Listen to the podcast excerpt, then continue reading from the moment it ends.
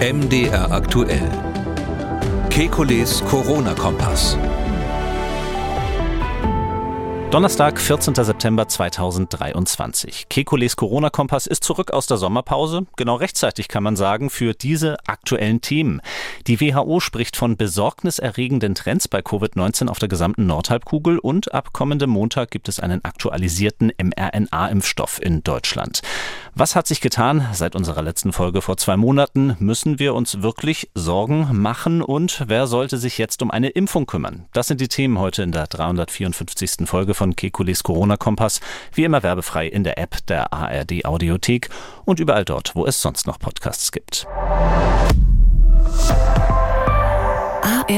Wir wollen Orientierung geben. Ich bin Jan Kröger, Reporter und Moderator beim Nachrichtenradio MDR aktuell. Jeden zweiten Donnerstag haben wir einen Blick auf die aktuellen Entwicklungen rund ums Coronavirus und wir beantworten Ihre Fragen. Das tun wir mit dem Virologen und Epidemiologen Professor Alexander Kekulé. Hallo, Herr Kekulé. Hallo, Herr Kröger. Ja, und damit auch willkommen zurück zu Ihrem Podcast, wenn ich das so sagen darf. Als wir uns vor ziemlich genau 2 Monaten verabschiedet haben, da hatte ich zum Abschluss gefragt, worüber können wir denn noch reden ab Herbst? Das kam so ein bisschen aufgrund von Rückmeldungen auch so aus dem Freundeskreis.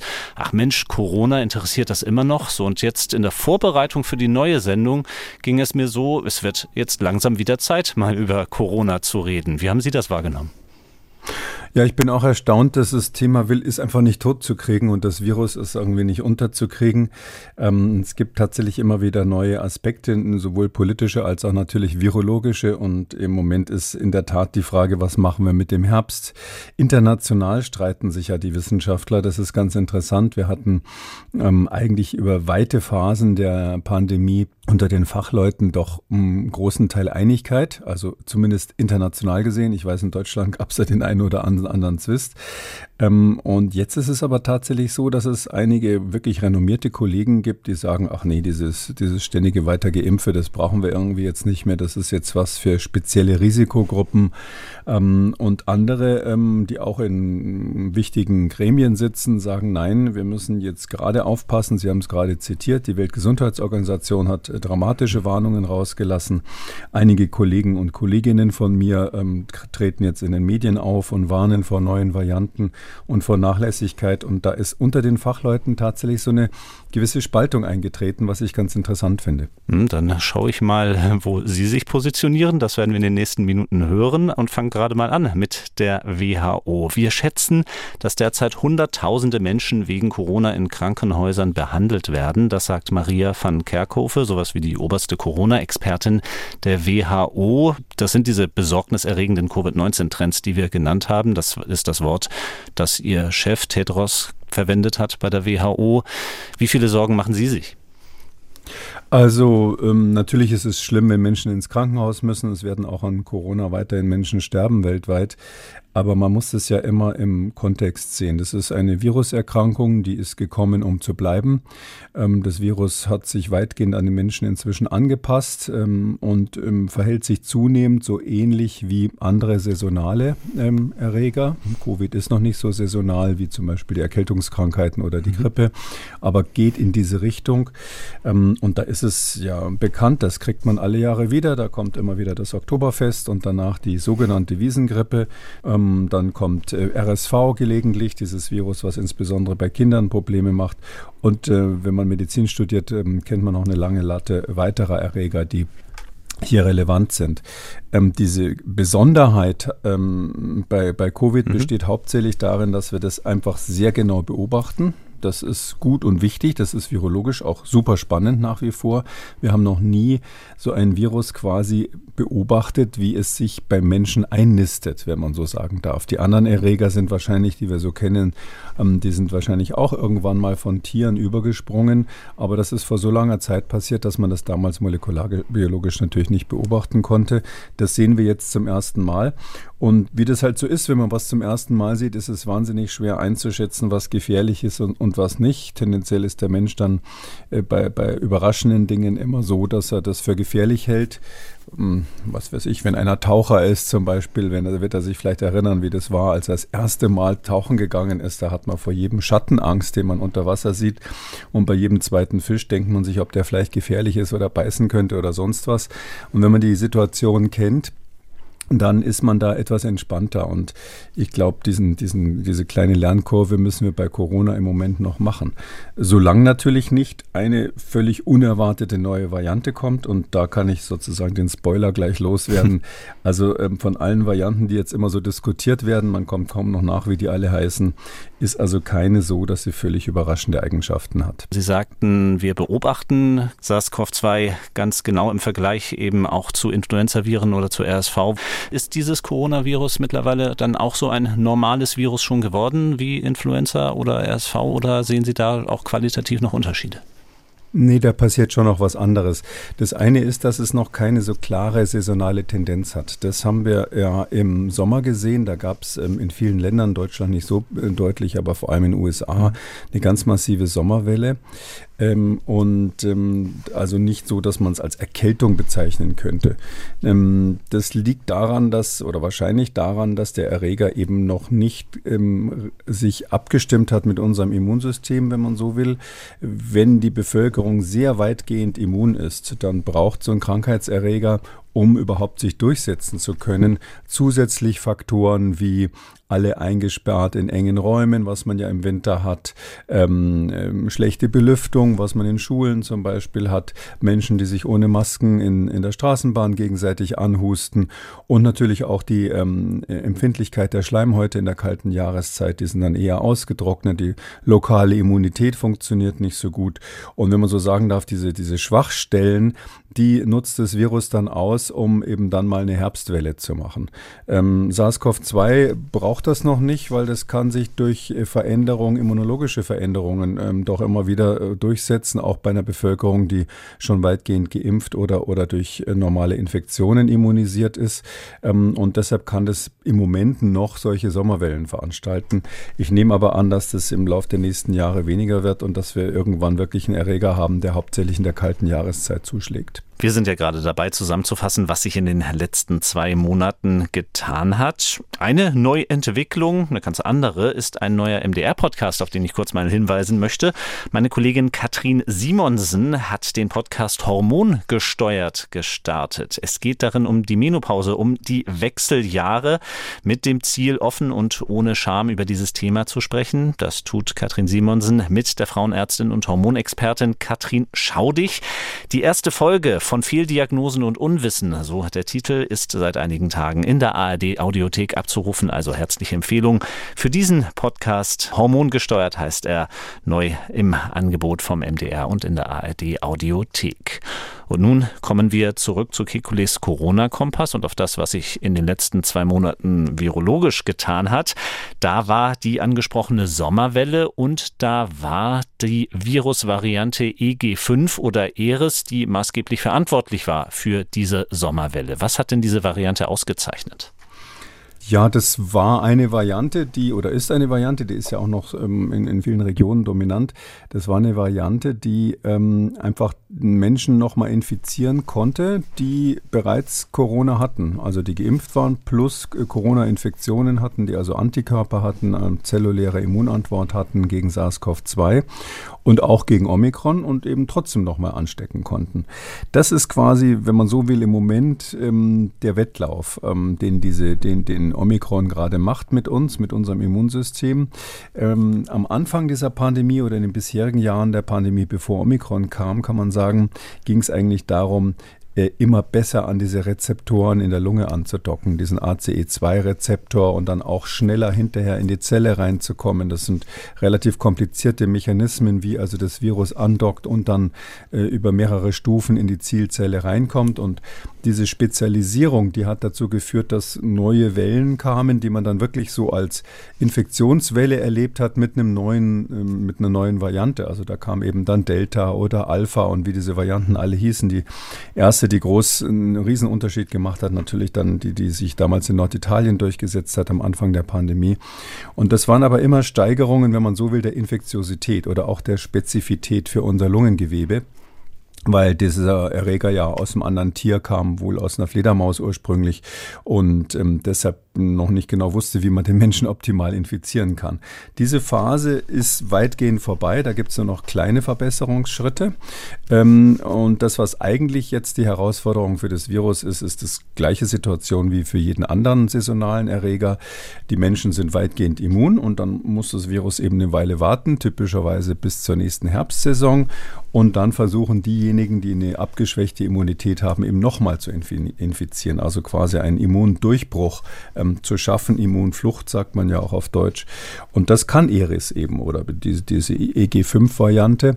Die ist eine der vielen gewesen, die sich gebildet hat durch eine Rekombination aus zwei verschiedenen Subtypen von Omikron. Der heißt BA.2, dieser Subtyp, und davon wiederum zwei Varianten von BA.2 haben ihr genetisches Material untereinander ausgetauscht und dadurch eine neue Variante gebildet. Und die werden ja immer mit XBB abgekürzt, diese rekombinierten, oder mit X und dann irgendwas hinten dran. Und EG.5 ist eine dieser vielen XBB-Varianten, die da schon vorher angekündigt wurden, wo klar war, dass die kommen und weswegen man ja auch diesen angepassten Impfstoff hat, der speziell für XBB.1.5 mal gemacht wurde, in der Hoffnung, dass die künftigen Rekombinanten eben dann darauf gut ansprechen. Und dieser Erreger hat, das muss man eben sagen, hauptsächlich Menschen infiziert, die eben ein etwas schwächeres Immunsystem hatten, wo also die Immunantwort nicht mehr so gut war. Die nimmt ab nach ein paar Monaten nach der Infektion. Die Schwere der Krankheitsverläufe war absolut nicht zu unterscheiden von anderen Varianten. Also das Virus ist in keiner Weise gefährlicher geworden. Und es ist letztlich so, dass man, wenn man sich diese Eris-Variante geholt hat, davon gar nichts gemerkt hat. Das war einfach eine weitere Covid-Infektion, kann man sagen. Sie hatten eben schon gesagt, was die Omikron-Varianten gegenüber früheren Coronavirus-Varianten auszeichnet. Da habe ich kürzlich auch eine spannende Studie in Nature gelesen. Wenn wir es da mal ein bisschen vertiefen wollen, Studien sollen natürlich auch weiterhin großer Bestandteil unseres Podcasts bleiben. Welche Fakten sind da noch zu nennen? Ja, das war eine Nature-Studie, die ist rausgekommen Ende August, Universität von Washington. Die haben das nochmal zusammengefasst, was ein bisschen, was ich gerade gesagt habe, warum schaffen es manche Varianten, sich anzupassen und warum nicht, woran liegt es im Detail? Da könnte man jetzt richtig tief einsteigen, das ist auch ganz interessant, da haben viele Virologen einiges Nachhilfe genommen in Immunologie, weil das eben hier extrem wichtig ist, zu verstehen, wie die Immunantwort ist und wie das vorhergesagt werden kann. Aber das eine Entscheidende ist eben, die Varianten passen sich immunologisch an. Sie haben schon diese Omikron-Untervarianten haben sich schon sehr weit entwickelt, was die Bindungsfähigkeit an den ACE2-Rezeptor in der Lunge betrifft. Und speziell diese Studie hat etwas nochmal gezeigt, was leider auch in anderen Preprints und auch veröffentlichten Studien jetzt mehr und mehr rauskommt, nämlich, dass man wirklich ernst nehmen muss, dieses Phänomen der immunologischen Prägung. Also das ist erstaunlich, dass man bei neuen Omikron-Varianten, das waren in der Nature-Studie übrigens gar nicht die neuesten, sondern welche, die eigentlich schon zu dem Zeitpunkt, als es veröffentlicht war, schon wieder Schnee von gestern war. Aber so ist es eben, wenn man eine wissenschaftliche Publikation hat, die dann entsprechend hervorragend peer-reviewed wird, also von guten Leuten nochmal überprüft wird und das Journal will dann meistens noch Verbesserungen und Veränderungen haben und am Schluss hat man so ein richtig tolles Nature-Paper, wo also jeder Wissenschaftler wahnsinnig stolz drauf ist, natürlich zu Recht. Aber das ist dann typischerweise so, dass das nicht mehr so aktuell ist. Und die Varianten, um die es da ging, die sind also heute gar nicht mehr aktuell.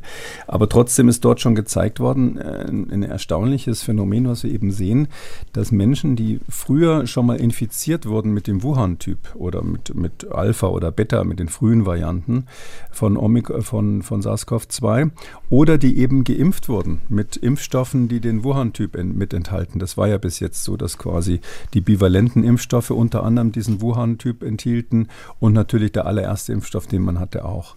Und dass die komischerweise schlechter Antikörper und zelluläre Immunantwort bilden gegen die allerneuesten Omikron-Subtypen. Also das ist dann erstaunlich, wenn man sieht, da wurde jemand infiziert, hat also eine Durchbruchsinfektion gehabt und immunologisch reagiert der Körper so ähnlich, als hätte der nochmal den Wuhan-Typ abgekriegt oder was auch immer da in dem Impfstoff zum Beispiel drinnen war.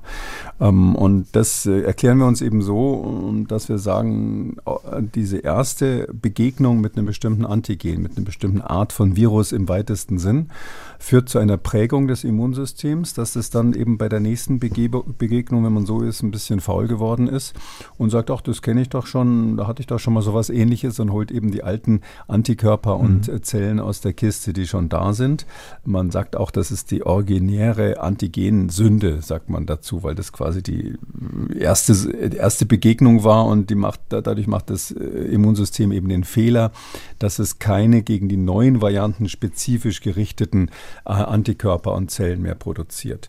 Das beobachtet man ganz massiv jetzt bei Omikron und das ist einer der Gründe, warum so viele Menschen, kennt man ja aus jeder Ecke, auch in Deutschland, jetzt wieder SARS-CoV-2-Infektionen kriegen. Also Covid ist ja an aller Orten und erstens, weil der Immunschutz eben relativ schnell schwächer wird, zumindest nach der Impfung ist es relativ klar, dass nach 2-3 Monaten der Effekt sehr, sehr schwach ist. Man kann eine weitere Infektion bekommen. Und zweitens, weil eben durch die erste Begegnung das Immunsystem, wenn man so will, falsch reagiert oder eben so reagiert, als wäre der Wuhan-Typ plötzlich wieder da und sich nicht umstellt auf Omikron. Studien werden also Bestandteil unseres Podcasts genauso bleiben wie die Fragen unserer Hörerinnen und Hörer. Und da komme ich gleich mal zu einer Mail, die uns aus Wien erreicht hat. Ich zitiere mal. Was uns schon seit einiger Zeit beschäftigt, ist Covid mit den derzeitigen Omikron-Varianten noch eine Multisystemerkrankung, die insbesondere die Gefäße oder Organe betrifft. Covid scheint ja nur mehr bzw. wieder als reine Atemwegserkrankung gesehen zu werden. Und auch Dr. Kekulé sprach des Öfteren im Podcast von Covid als Atemwegserkrankung. Ist dem so, seitdem Omikron-Varianten dominant sind? Also erstens war SARS-CoV-2 oder Covid-19, das war schon immer eine Atemwegserkrankung, das ist klar. Primär ist das ein Erreger, der Atemwegserkrankungen macht. Und man hat am Anfang eben dieses Phänomen gesehen, dass bei einigen Patienten, das waren dann typischerweise diese schwersten Fälle, der Erreger von der Lunge dann in den Körper ausgeschwärmt ist, also gar nicht aufgehalten wurde vom Immunsystem und dann dort angefangen hat, die Niere und die Leber und bis hin zum Gehirn Multiorganinfektionen zu machen. Das sehen wir typischerweise bei neuen Viren, die nicht an den Menschen angepasst sind. Also wenn man sich jetzt sowas wie Ebola oder andere sogenannte hämorrhagische Fieber ansieht, da ist es ganz typisch so, dass die ganz viele Organe auf einmal befallen und dann natürlich auch eine ganz massive Immunreaktion, fast schon eine überschießende Reaktion hervorrufen und entsprechend schwere Erkrankungen machen. Dieses Multiorganversagen, das hat man am Anfang der Pandemie häufiger gesehen. Das war eine gefürchtete Komplikation. Und das ist jetzt gerade mit Omikron und speziell dann mit den Omikron-Subvarianten, die immer besser an den Menschen angepasst sind, extrem selten geworden. Also das ist bei jemandem, der immungesund ist, also der keinen immunologischen Fehler, keine immunologische Erkrankung hat vorher, ist es extrem selten, dass jetzt so ein Multiorganversagen auftritt, weil das Virus aus der Lunge rauskommt und dann alle möglichen Organe befällt.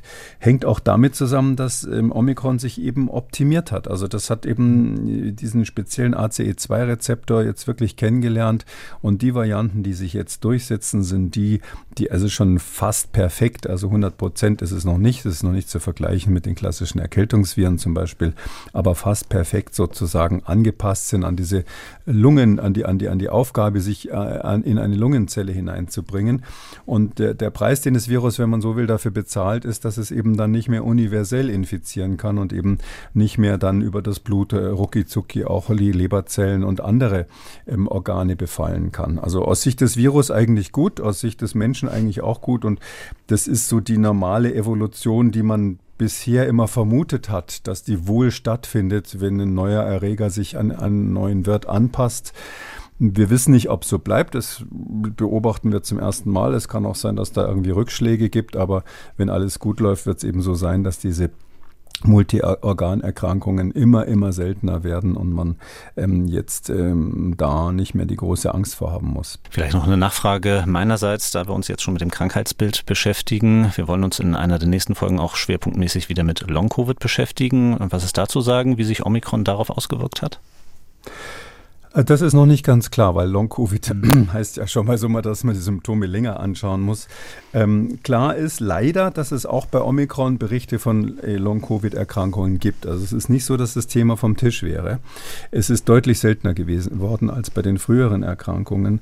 Und wir haben ja bei Long-Covid das Riesenproblem, dass es so viele unterschiedliche Symptome gibt, die auch unterschiedlich lange anhalten, die dann alle unter dieses eine Etikett letztlich kommen. Und man braucht da meines Erachtens, oder das sehen viele Fachleute so, man braucht als erstes mal saubere Definitionen. Wahrscheinlich gibt es dann Long-Covid-1, Long-Covid-2, Long-Covid-3 und noch ein paar mehr vielleicht. Da sind ja auch individuell unterschiedliche Organe eben betroffen. Bei manchen ist es das Gehirn, bei manchen sind es eben andere Probleme, irgendwelche allgemeine Schwäche oder sonst was, neurologische Erscheinungen. Und die muss man dann eben, da muss man unterscheiden, gerade bei jüngeren Menschen, was hat mit dem Stress der Erkrankung selber und der Gegenmaßnahmen zu tun, was hat mit der Behandlung auf der Intensivstation zu tun. Ist zum Beispiel jedes Symptom, was länger als einen Monat anhält, wie man das zum Teil ja als Definition hatte, ist das schon Long-Covid oder ist das einfach nur ein verzögerter Heilungsverlauf? Und dann wird man am Schluss so ein Destillat haben von wirklich schweren, lang anhaltenden, ich sage jetzt mal 1 Jahr plus X, Long-Covid-Erkrankungen, die wirklich organisch sind und eindeutig auf das Virus zurückzuführen sind. Und da wird man dann ganz spezifisch untersuchen müssen, sind die bei Omikron unter Varianten seltener geworden. Also meine Wette wäre, dass das deutlich abgenommen hat. Also, aber es ist trotzdem der große Unbekannte nach wie vor. Und für mich gibt es letztlich, wenn man so will, 2 Gründe, warum man SARS-CoV-2 noch einen gewissen Sonderstatus einräumen muss, abgesehen davon, dass es wissenschaftlich spannend ist. Der eine Grund ist eben, wir wissen nicht, wie häufig dieses Long-Covid ist und wann das kommt, und das ist ein bisschen unheimlich, und deshalb würde ich immer sagen, wenn man so eine Infektion vermeiden kann, besser vermeiden. Also besser nicht kriegen als kriegen, das gilt hier ganz eindeutig. Man kann nicht sagen, lasst euch alle infizieren, dann seid ihr hinterher immun oder ähnliches, weil wir diesen Erreger immer noch zu wenig kennen, und zwar speziell bezüglich Long-Covid. Gibt es auch bei jüngeren Leuten eben manchmal. Und das andere ist, es sieht so aus, das ist aber nicht ganz, sind keine harten Fakten, aber es sieht so aus, als wäre die Erkrankung unterm Strich immer noch, auch bei Omikron immer noch, würde etwas häufiger schwer verlaufen als eine Influenza. Also da gibt es eine Studie aus der Schweiz, die gerade mal versucht hat, das zu vergleichen. Das sind nicht die allerneuesten letzten Monate, also nicht unsere aktuellen Varianten, sondern es ist natürlich immer so im Blick zurück, sodass man die Frage stellen muss, gilt es auch noch für die allerneuesten Varianten? Aber so tendenziell haben die gefunden, es gibt ein bisschen etwas mehr schwere Verläufe und Todesfälle bei SARS-CoV-2-Infektionen im Vergleich zu Influenza. Die haben dort nur Krankenhausfälle beobachtet, aber zum Beispiel keinen Unterschied bei der Häufigkeit der Aufnahme auf Intensivstationen. Und wenn man sowas sieht, kein Unterschied bei der ETS-Aufnahme, aber etwas mehr Todesfälle, dann muss man natürlich die Frage stellen, wie passt das zusammen? Ist das vielleicht ein statistischer Fehler, der da passiert ist? Und darum muss man jetzt weitere Studien abwarten. Da wird es jetzt mehr geben, die das beantworten. Aber man kann so sagen, also SARS-CoV-2 ist zumindest für Menschen, die da empfindlich sind, immungeschwächte, ältere Menschen, ist es mindestens so gefährlich wie eine richtige Influenza, vielleicht einen Ticken gefährlicher. Und vor der Influenza haben wir ja nun auch seit Jahrzehnten immer gewarnt und zur Impfung aufgerufen. Und deshalb kann man das also guten Gewissens, also grundsätzlich bei den Risikopersonen auch für SARS-CoV-2 machen.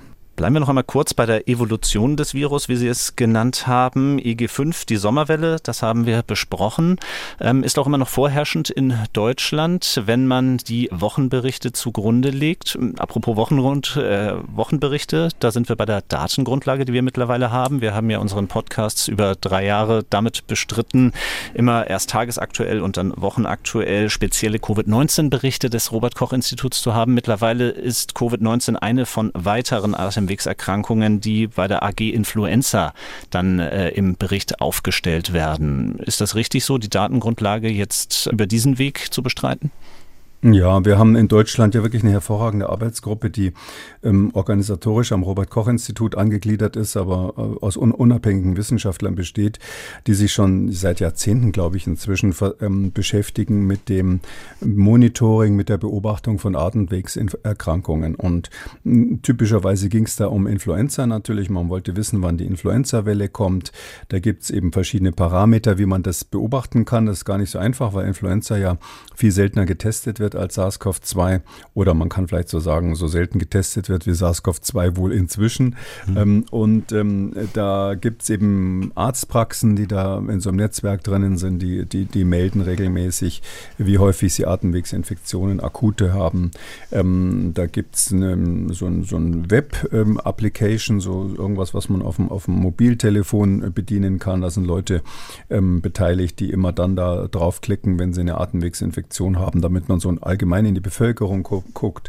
Da gibt es Intensivstationen oder die Intensivstationen, kann man sagen, ganz allgemein, die da ihre Belegung melden, Krankenhäuser auch. Das ist wesentlich verbessert worden im Zusammenhang mit der Pandemie, kann man sagen. Das war wirklich eine gute Sache sozusagen, dass Deutschland da auch von seiner Aufmerksamkeit gegenüber diesen Erkrankungen dazugelernt hat. Und das ist jetzt wieder zurück in den Händen dieser Arbeitsgruppe, die das eigentlich schon immer gemacht hat und sich da den Kopf zerbrochen hat. Übrigens meines Wissens alle ehrenamtlich, die da tätig sind. Und diese SARS-CoV-2-Aktivität wird da einfach integriert. Das ist gut und richtig. Ich finde es auch vernünftig, da jetzt nicht so eine Extrawurst zu braten im Moment. Ich sehe trotzdem mehrere Schwachstellen. Also eine Schwachstelle, die wir in Deutschland ganz klar haben, ist, dass wir zu wenig sequenzieren nach wie vor. Also ich habe jetzt so gelesen, so in den letzten Wochen waren so in der Größenordnung von 60 Sequenzen, die also festgestellt wurden. Also bei 60 SARS-CoV-2-Isolaten hat man die Gensequenz festgestellt und dann eben mal geguckt, welcher Subtyp das ist. Wenn dann eben gesagt wurde, Sie haben es ja gerade erwähnt, in Deutschland ist EG.5 dominant. Also da muss man sagen, bei so einer kleinen Stichprobe kann man das einfach nicht sagen. Oder auch das, was bis vor kurzem jetzt überall verbreitet wurde, zumindest habe ich das so in den Medien gelesen, dass also die ganz neue Variante BA.2.86, die also jetzt ganz aktuell wieder diskutiert wird, hieß es bis vor kurzem, haben wir in Deutschland noch gar nicht. Ich habe mal nachgeguckt heute Morgen, jetzt gibt es eine einzige Sequenz, die irgendwie aus Augsburg wohl stammt, wo also BA.2.86 einmal hochgeladen wurde in diese internationale Datenbank, die es da gibt, also GSAID heißt die. Da sind wir in Deutschland halt echt hinten dran, ja. Großbritannien hat 40 hochgeladen, also 15 Länder gibt es insgesamt. Südafrika, ein sogenanntes Schwellenland, hat 17 hochgeladen, Dänemark 13, die üblichen Verdächtigen. Dänemark ist ja immer sehr gut beim Sequenzieren, so wie Großbritannien. Frankreich 7, Vereinigten Staaten 6, Schweden 5 und dann kommt lange, lange, lange nichts und irgendwann dann Deutschland aktuell mit einem, was am 9.9. hochgeladen wurde. Das heißt nicht, dass wir das nicht in Deutschland hätten, ja, sondern das heißt einfach, aus unseren Daten kann man nicht feststellen, welche Varianten gerade hier zirkulieren. Aber man kann dann schon, wenn man so Richtung Westen guckt oder Mitteleuropa guckt, kann man eben von Italien, Frankreich, Dänemark, Vereinigtes Königreich, kann man so ein bisschen extrapolieren und sagen, dass diese 286er-Variante zum Beispiel wohl auch bei uns im Kommen sein wird, ohne dass wir es im Moment feststellen. Und das Zweite ist, dass wir das Abwasser nicht testen. Also da wird ja viel drüber geredet, da würde jetzt das Robert-Koch-Institut sofort widersprechen und sagen, nein, wir haben doch 45 Abwasserproben, die wir da immer regelmäßig machen, oder in der Größenordnung liegt es. Aber in dem Abwasser, erstens sind es sehr wenig Abwasserproben, zweitens sind sie mit großer zeitlicher Verzögerung dann veröffentlicht und drittens eben ohne Sequenzierung. Also hier wissen wir auch nicht, welche Varianten da im Abwasser sind. Die Variante BA.2.86 haben Sie schon angesprochen. Neuester Trend, nicht nur medial gesehen. Wie kann ich mir die jetzt vorstellen? Also klar, wir sind noch in der Omikron-Familie, aber jetzt im Vergleich zu EG.5 ist das jetzt Bruder, Schwibschwager, Großcousine? Ja, also das mit den Verwandtschaften bei denen schwierig, ja, weil die ja sozusagen, erstens sind die wahnsinnig inzestuös, diese Viren, und zweitens können da auch mehrere Väter und Mütter sozusagen beteiligt sein. Aber es ist im Prinzip so, dass EG.5 ist, wenn man so will, ein Nachkomme von BA.2, wer sich daran noch erinnert. Also Omikron, das Ur-Omikron hieß mal BA.1 und ganz kurz danach kam BA.2. Da hatten wir in Deutschland eine relativ schwache Welle, also BA.2 war relativ kurz und dann Dann kam der Sommer, hat uns letztlich davor gerettet, dass das noch intensiver wurde. Und dann kam dann so BA.4.5, wenn man sich erinnert. Und dieses BA.2, was wir so ein bisschen verpasst haben in Deutschland, da war schon eigentlich von Anfang an die Befürchtung, dass das eben dadurch, dass wir da wenig Menschen haben, die dagegen immun sind, weil die Welle einfach nicht so massiv durchgelaufen ist, dass das nochmal kommen könnte. Und das kommt jetzt in doppelter Form. Eben erstens dieses EG.5. Das sind zwei Subvarianten von BA.2, die sich miteinander verbunden haben. Genetisch hatte ich vorhin schon kurz erklärt. Und BA.2.86, der Name verrät es in dem Fall, ist eben auch ein Nachkömmling von diesem ursprünglichen BA.2. Also kann man schon sagen, wenn Sie so wollen, Schwibschwager, ja, das sind relativ vergleichsweise enge Verwandte. Wir gucken nur auf dieses BA.2.86 deshalb so interessiert, weil das ganz viele Mutationen hat. Also über 30 Mutationen allein in einem Spike-Protein drinnen. Und das ist schon ganz erstaunlich, dass also ein Virus, was so viele Mutationen in so einem kleinen Baustein hat, also das ist ja nur dieses kleine Ding, was an den Rezeptor andockt, dass das immer noch so perfekt funktioniert. Das liegt daran, dass eine Mutation jetzt auf genetischer Ebene, das ist ja zuerst mal der genetische Code, der da verändert ist. Und es gibt verschiedene genetische Codes, die für die gleiche Aminosäure kodieren können. Also da gibt es eine gewisse Redundanz. Und dann ist es aber auch so, dass es eigentlich immunologisch drauf ankommt, wie das Ding dann sozusagen insgesamt aussieht, von weiter weg, wenn man so will. Also welche immunogenen Stellen das sozusagen im Protein hat. Und das kann man eben mit verschiedenen Aminosäuren zusammenbauen. Das gleiche Ergebnis, sodass also viele Mutationen, in dem Fall diese über 30 Mutationen bei BA.2.86, nicht bedeuten muss, dass das dann auch komplett anders aussieht, das Protein. Kann man sich so vorstellen, wenn Sie die Aufgabe haben, aus Lego irgendwas herzustellen, können Sie ziemlich gleich aussehende Lego-Häuser bauen, aber ganz unterschiedliche Steine verwenden. Und hier ist eben so, dass das Virus ein ziemlich ähnlich funktionierendes Lego-Häuschen sozusagen, ziemlich ähnlich funktionierendes Spike-Protein fabriziert hat.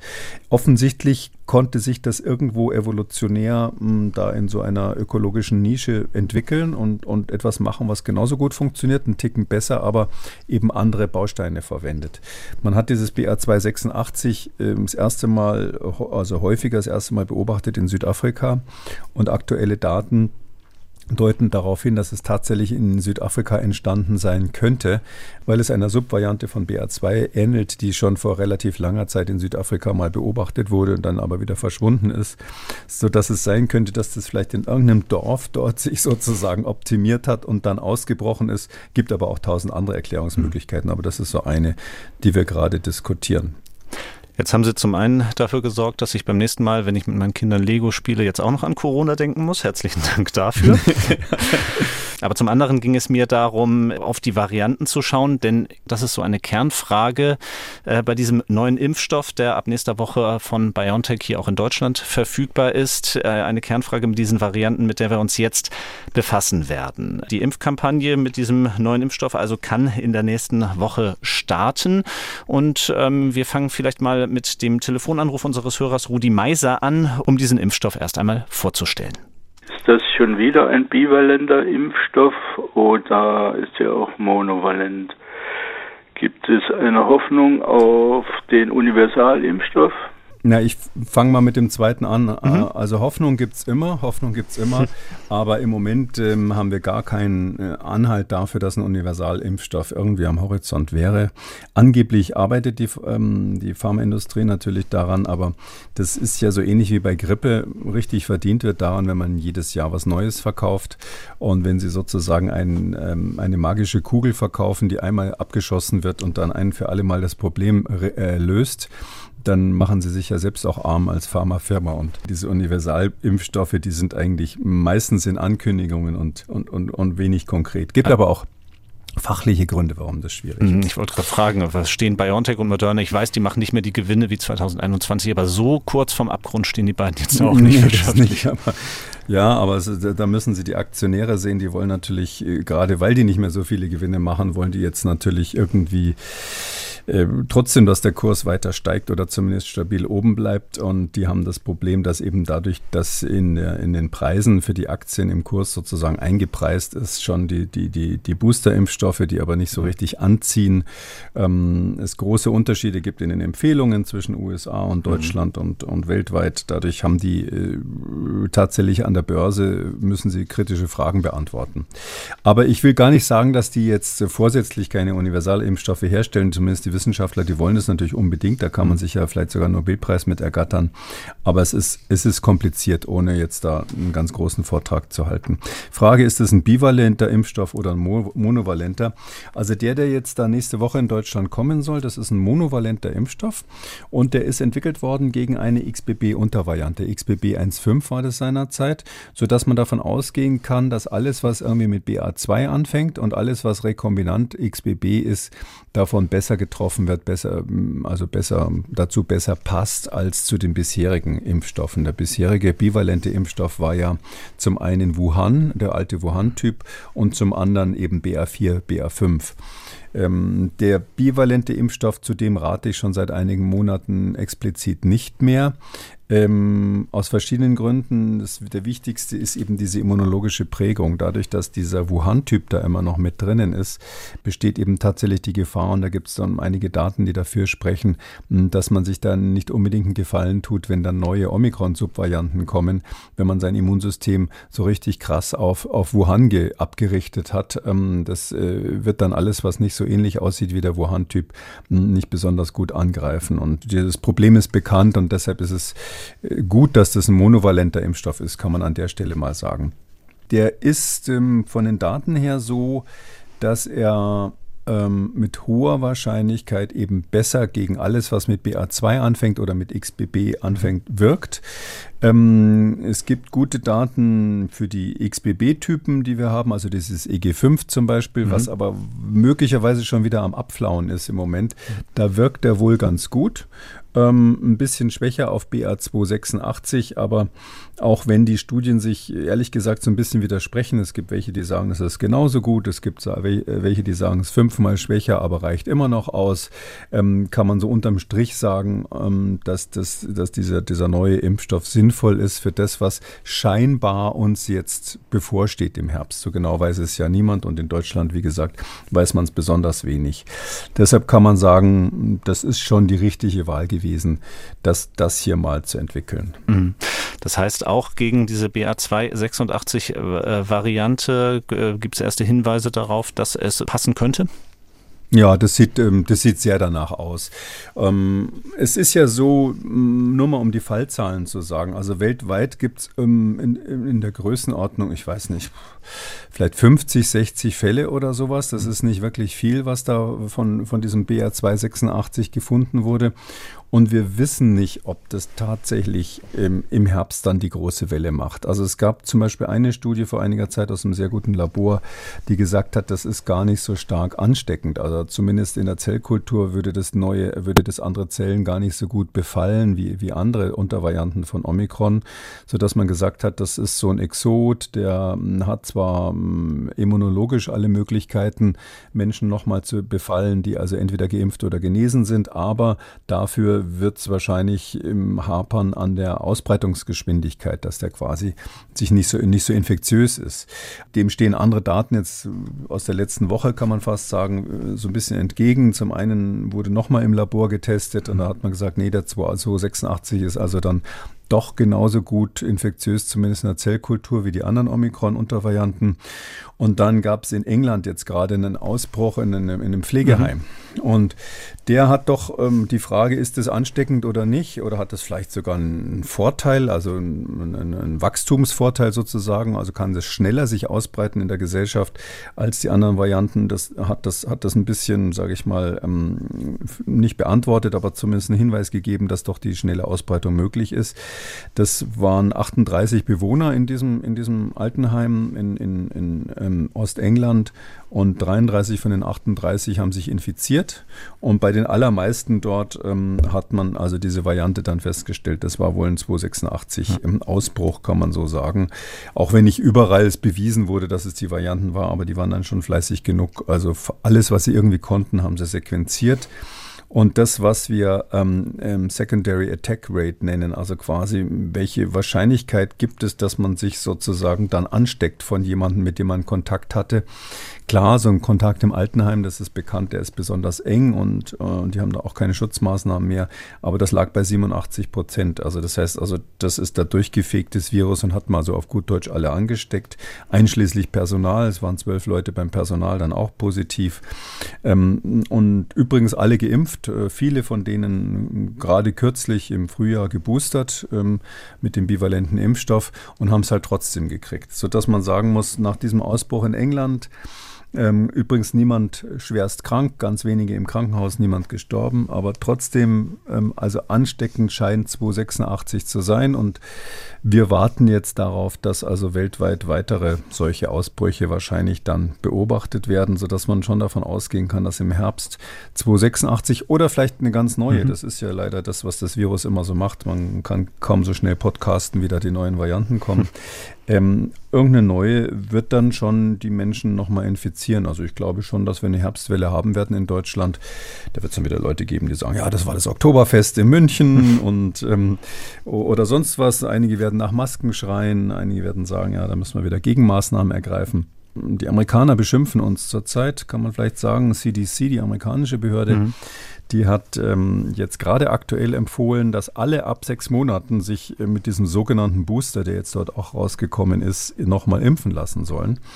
Und die schimpfen auf die Europäer und sagen, die bösen Franzosen und Engländer, die empfehlen nur für Risikopersonen diese sogenannte Boosterung und für Personen über 65 Jahre. Das heißt also, da sagt man dann, ja, ihr nehmt es da in Kauf, dass da alle infiziert werden.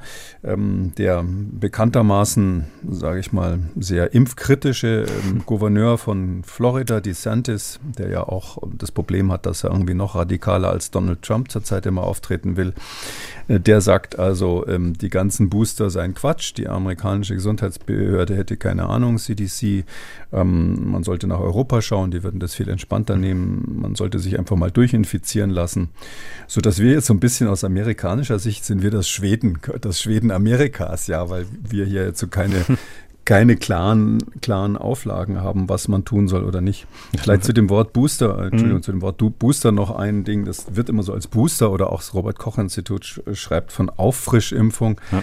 Also das ist ein neuer Impfstoff, ja. Der Impfstoff geht gegen ein deutlich abgewandeltes Virus. Und deshalb kann man das eigentlich nicht als Booster bezeichnen. Es gibt auch einen Auffrischeffekt dabei, aber eben gerade wegen dieses Memory-Effekts oder wegen dieser immunologischen Prägung, finde ich, ist der Begriff Booster hier nicht ganz richtig. Normalerweise sagt man Booster, wenn man halt, was weiß ich, gegen die Masern 2-3 Mal impfen muss, dann gibt es eben die 2. und die 3. Impfung und ähnliches.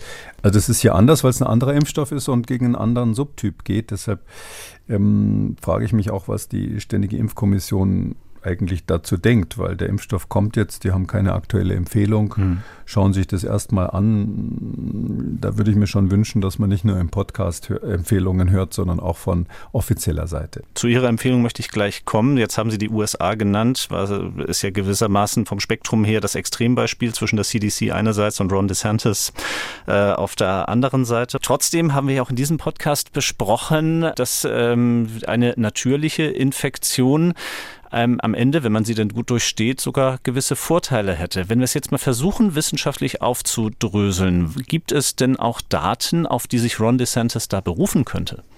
Ja, es gibt auch Daten, wie das halt immer so ist, ja. Ich will selber vorausschicken, ich bin Virologe und ich würde niemals eine Empfehlung aussprechen, lieber sich freiwillig infizieren lassen, statt zu impfen. Das müsste dann schon ein ziemlich gruseliger Impfstoff sein. Und in dieser Kategorie sind wir hier nicht. Aber es ist natürlich schon so, also ich hatte es vorhin schon gesagt, das eine ist diese immunologische Prägung. Das andere ist, wir haben halt bei SARS-CoV-2 tatsächlich die Besonderheit, dass wir impfen mit dem Spike-Protein. Jetzt mal ganz außen vor, ob das RNA-Impfstoffe sind und die spezifischen Probleme der RNA-Impfstoffe zunächst mal außen vor gelassen. Und dieses Spike-Protein des Virus ist aber auch pathogen. Also dieses Protein selbst hat krankmachende Eigenschaften, nicht nur das ganze Virus, wenn es eine Infektion macht. Bekannt ist ja auch, dass das Spike-Protein immunologisch Nachteile hat, zumindest in diesen seltenen Fällen, wo es eben zu dieser Myokarditis kommt, zu diesen Herzmuskelentzündungen. Da muss man auch die Frage stellen, wir geben dann dieses Spike-Protein als Impfstoff und wir verändern es ständig, weil die Hersteller immer wieder neue Varianten ohne ausführliche neue Prüfung quasi zugelassen bekommen. Ist es denn sicher, dass sich dann mögliche pathologische Effekte dieses Spike-Proteins, die man ja vom Virus kennt oder zumindest ernsthaft vermutet, dass sie durch die Impfung nicht entstehen können? Also ich will da keinem Angst machen, ich stelle das auch nur als Frage, aber ich sage, das ist das, was man sicher logisch fragen muss, und die Hersteller sind also bis jetzt nicht gehalten, da Nachweise zu bringen, dass das nicht passiert oder dass es solche Effekte nicht gibt.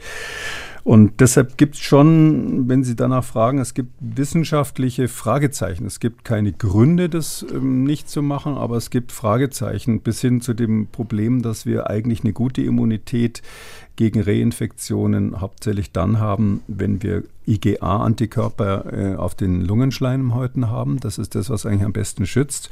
Und das kriegt man typischerweise durch eine Virusinfektion. Und der Impfstoff, der jetzt quasi per Nasentropfen oder Inhalat dann direkt auf die Schleimhäute verabreicht wird, das ist auch sowas, was angekündigt wird, wo man hofft, dass das demnächst kommt, aber eben bis jetzt noch nicht da ist. Was geliefert wird, ist immer wieder eine intramuskuläre Injektion, die eben diese spezielle Schleimhautimmunität nicht herstellt, sondern unter Umständen sogar so eine immunologische Prägung macht, wenn man gerade das sozusagen den falschen Subtyp erwischt hat. Das ist nicht so ganz klar. Wenn ich da vielleicht nochmal einhaken darf, Sie hatten eben schon die IgA-Antikörper angesprochen, die Schleimhautimmunität. Vielleicht können wir das nochmal etwas näher ausführen. Wie ist da der aktuelle Stand in der Forschung? Ja, klar ist, dass diese Schleimhautimmunität eben nach der Infektion, also wenn man eine Virusinfektion mit SARS-CoV-2 hat, wesentlich deutlicher und anhaltender ist, als wenn man eine intramuskuläre Impfung bekommt. Das ist auch der Hauptgrund, warum man mit der Impfung die schwersten Verläufe verhindern kann, weil eben die Ausbreitung von der Lunge ins sonstige Gewebe wird vermieden. Und das ist gut, und das war während der Pandemie, als wir diese Varianten hatten, die ja massenweise Menschen getötet haben und die Immunität der Bevölkerung war schlecht, da war das auch extrem wichtig. Aber jetzt sind wir natürlich in einer Phase, wo man eigentlich möchte, dass man weniger andere ansteckt, dass man diese sogenannten Erkältungen nicht mehr bekommt, also auch die leichteren Verläufe seltener werden, die ja auch eine irrsinnige Belastung für die Gesundheitssysteme sind, die dazu führen, dass auch medizinisches Personal dann nicht zur Arbeit kommt und so weiter und so weiter, sodass man eigentlich fordern muss, dass die nächste Generation von Impfstoffen diese Schleimhautimmunität herstellen sollte oder herstellen muss eigentlich.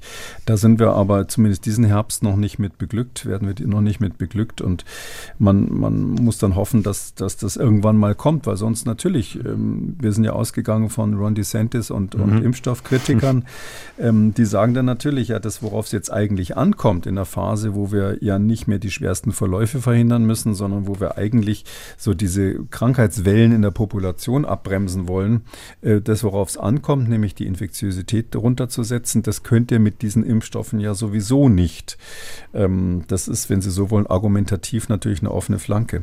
Und das andere, was wir sehen, ist, dass die Immunität sowohl durch Impfung als auch durch Infektion doch relativ lange anhält, länger anhält, als man es mit den Antikörpern so auf den ersten Blick sieht. Also man war ja, kann man sagen, so ein bisschen beunruhigt eigentlich am Anfang, dass man gesagt hat, diese Antikörper IgG verschwinden so nach 4 Monaten nach der Impfung zum Beispiel, oder auch ganz am Anfang hat man es auch nach den Infektionen gesehen, gab es diese ersten chinesischen Studien, wo man gesehen hat, dass 3-4 Monate nach der Infektion die Antikörper verschwinden, und da wurde dann schon gesagt, oh weh, das könnte ja sein, dass man sich nochmal mit SARS-CoV-2 infiziert, und ja, das ist auch tatsächlich so, dass man sich nochmal infiziert, aber es gibt eben jetzt auch eine aktuelle Studie, die ganz interessant ist, vom Mount Sinai, vom Florian Krammer, den ich sehr schätze, der hat eben gezeigt, an 500 Erwachsenen, diese 2 Jahre lang oder 3 Jahre lang wirklich beobachtet haben, kontinuierlich über die ganze Pandemie, dass die Antikörper eigentlich immer nach dem gleichen Schema, bei Immungesunden immer nach dem gleichen Schema sich verhalten. Wenn man geimpft oder genesen ist, sind sie erstmal hoch. dann verschwinden sie relativ schnell und landen aber auf einem Plateau, wo sie sich stabilisieren. Und dieses Plateau von Restimmunität, was man dann noch hat, sei es, dass man geimpft oder genesen ist oder beides, das hält also relativ lange. Man kann unterm Strich sagen, es stellt sich wirklich die Frage, muss man jedes Jahr nochmal eine neue Impfung haben, wenn man sonst immungesund ist, wenn man kein besonderes Risiko hat. Und das ist auch der Grund, warum die Europäer ja ganz offen sagen, Personen unter 65, das sagt man also in England und Frankreich oder in Deutschland gilt ja noch die uralte Empfehlung aus dem Mai hier von der STIKO, Personen unter 60 wird eigentlich die Auffrischimpfung nicht empfohlen, außer sie hätten ein besonderes individuelles Risiko. Was ich nicht ganz verstanden habe, ist, oder wo ich auch finde, dass die STIKO sich nochmal klarer äußern sollte, ist, was jetzt nun mit medizinischem Personal ist. Also die Frage kommt ja häufiger, soll ich mich impfen, weil ich medizinisches Personal bin, weil ich mit kranken Personen zu tun habe. Da kommt es ja nicht drauf an, dass jetzt das medizinische Personal von schwersten Verläufen geschützt werden soll. Die sind ja normalerweise erstmal gesund, sondern da ist die Frage, bin ich dann weniger ansteckend, wenn ich geimpft war? Und da ist eben gerade, weil eben diese Schleimhautimmunität nicht so gut funktioniert nach den intramuskulären Impfstoffen, ist eben einfach die Situation, dass man eigentlich sagen muss, gibt es keine harten Daten für. Also gerade bei Omikron gibt es keine harten Daten dafür, dass die Impfung die Ansteckungsfähigkeit jetzt so herabsetzt, dass man eine Empfehlung aussprechen würde, medizinisches Personal soll sich deshalb impfen lassen.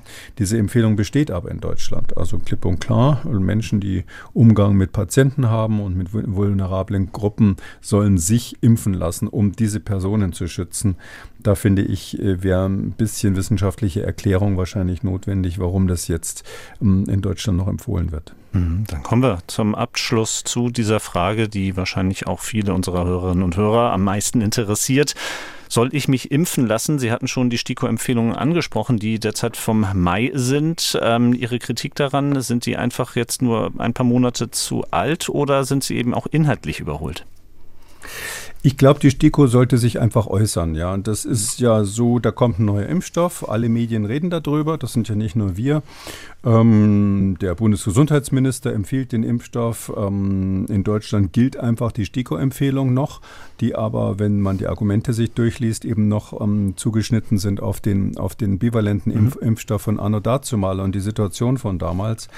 Und da muss man ja kein Fachmann sein, um zu sagen, da wüsste ich jetzt einfach mal von dem entscheidenden Gremium, was hier sozusagen in Deutschland ja den Ton angeben soll, dass man hört, entweder es bleibt dabei, wir haben uns das angeschaut oder die und die Leute sollen das machen oder wir empfehlen jetzt ganz konkret, weil es ja eben gar kein Booster ist, sondern eigentlich ein neuer Impfstoff gegen eine neue Subvariante. Wir empfehlen, dass das alle nochmal machen, so wie es in den USA empfohlen wird. Also da sollte sich die STIKO äußern oder vielleicht auch erklären, warum sie jetzt von den amerikanischen Empfehlungen so klar abweicht, weil das ist schon ziemlich laut und finde ich eben auch ganz interessant. Die Fachleute sind ja ständig in irgendwelchen Videokonferenzen miteinander verbunden. Also da gibt es schon Leute, die inzwischen ziemlich schimpfen in den USA und sagen, was macht ihr denn da in Europa? Ihr macht ja eine absichtliche Durchseuchung eurer Bevölkerung. Könnt ihr das denn überhaupt verantworten? Bei uns ist eben jedes Kind ab 6 Monaten soll nochmal geimpft werden mit dem neuen Impfstoff. Und da sollte, glaube ich, die STIKO mal ein klares Wort sprechen, warum sie was empfiehlt, ob sie dabei bleibt, warum sie von der CDC-Linie, von der amerikanischen Linie so massiv abweicht, warum sie das Auffrischimpfung nennt, obwohl es eigentlich keine ist und warum sie der Meinung ist, dass dieser Impfstoff sicher ist nach wie vor, obwohl er dieses S-Protein quasi enthält, wo es Hinweise gibt, dass das eben als solches auch eine Pathogenität hat. Also nochmal eine ganz klare Risiko-Nutzen-Abwägung, weil ich glaube, dass das für die Menschen, die sich jetzt überlegen, soll ich mich impfen lassen oder nicht, die beste Leitlinie wäre. Auch für die Ärzte, die solche Empfehlungen dann weitergeben sollen. Für die ganz besonders. Und für unsere Hörerinnen und Hörer, wie zum Beispiel Michaela Wein. Sie schreibt, mein Lebensgefährte ist 62, ich 55. 70 Jahre alt. Wir sind beide einmal mit AstraZeneca und dreimal mit Moderna geimpft worden und hatten Anfang April 2023 unsere erste und bisher einzige Covid-Infektion. Ist es für uns beide jetzt sinnvoll und ratsam, sich mit dem neuen angepassten Impfstoff erneut boostern zu lassen, oder hätte dies aus Ihrer Sicht für uns keinen zusätzlichen Nutzen? Eine Frage vielleicht stellvertretend für alle, die sich das jetzt fragen. Ja, das ist eben schwierig, da muss man immer individuell gucken. Also ich frage dann auch immer die Leute, weil das ist klar, dass diese Frage kriege ich ständig. Ich frage dann immer, wie hast du die letzten Impfungen vertragen? Ehrlich gesagt kommt es auch ein bisschen darauf an, wie man diesen RNA-Impfstoffen gegenübersteht. Wenn man sagt, ja, das habe ich gut vertragen, wieso, was ist, alles in Ordnung, das ist kein Grund für Panik für mich, dann kann man eher nochmal einen Booster oder in dem Fall die weitere Impfung eben empfehlen, als bei Menschen, die also völlig aus dem Häuschen sind, weil sie der Meinung sind, dass RNA-Impfstoffe Teufelszeug wären. Und jetzt ist es so, also hier geht es um, die ältere Person von den beiden ist 62 Jahre alt, wenn ich das richtig gehört habe. Und die letzte, die haben mehrere Impfungen bekommen und die letzte Infektion war im April 23, also weniger als ein Jahr her. Da ist es tatsächlich so, da würde ich sagen 62, wenn sonst keine gesundheitlichen Risikofaktoren vorhanden sind, kann man sagen, das bringt jetzt aktuell nichts. Also braucht man keine weitere Impfung. Das ist weniger als ein Jahr her. Die haben hier eine Hybridimmunität, wie man das nennt, also Impfung plus Infektion, und da würde ich sagen, da lohnt es sich jetzt nicht unbedingt, die neue Variante, sich mit der neuen Variante impfen zu lassen. Man kann in beiden Fällen, egal ob man jetzt diesen ganz neuen Impfstoff nimmt oder ob man ihn nicht nimmt, man kann einfach nochmal jetzt Covid bekommen im Herbst. Das ist völlig klar. Auch in diesem Altenheim hatte ich ja gesagt, die waren alle nochmal geboostert. Und das verhindert ja nicht wirklich die Infektion. Und man muss vielleicht noch eins dazu sagen, ein Wermutstropfen bei diesen Impfstoffen ist eben, etwa 2 Monate nach der Impfung, 2 bis 3 Monate nach der Impfung und auch leider 2 bis 3 Monate nach einer normalen Infektion fällt typischerweise das Antikörperniveau wieder zurück auf das vorherige, auf den vorherigen Zustand, also auf diese Basis, wenn ich mal so sagen darf, auf dieses Plateau. Das heißt, also man hat einen kurzzeitigen Effekt, und dieser kurzzeitige Effekt, ob man den jetzt unbedingt braucht, diesen Herbst, ob diese Hörer das jetzt unbedingt brauchen, würde ich sagen, eher nein. Kann man in dem Fall wahrscheinlich einfach laufen lassen. Das wäre sicherlich anders, wenn man hier jemanden hat, der ein hohes individuelles Risiko hat aufgrund von Vorerkrankungen oder weil er immunologisch irgendwie gefährdet ist. Also im individuellen Fall immer eine Abwägung, aber wenn ich ein Motto sozusagen aus der letzten Stunde rausgeschrieben habe, das hatten Sie vorhin gesagt, war besser nicht kriegen als kriegen, gilt dann trotzdem. Ja, besser reich und gesund als arm und krank, sagt man in Bayern. Also besser nicht kriegen, also das ist auf jeden Fall, und den Appell will ich vielleicht doch noch loswerden. Jetzt haben gerade die Schulen überall wieder angefangen. Also wir haben nichts gemacht in den Schulen, um die aerogene Übertragung zu verhindern. Das ist ja völlig klar, dass es da wieder zu massenweise Infektionen kommen wird. Auch wenn die in der Regel leicht verlaufen, finde ich persönlich, ist das eine Zumutung. Man weiß ja inzwischen, dass man durch entsprechende Luftfilter Infektionen vermeiden kann. Und da haben wir irgendwie meines Erachtens nichts gemacht oder viel zu wenig gemacht in Deutschland. Die zweite Frage, die wir uns stellen müssen, ist, wo brauchen wir eventuell Masken?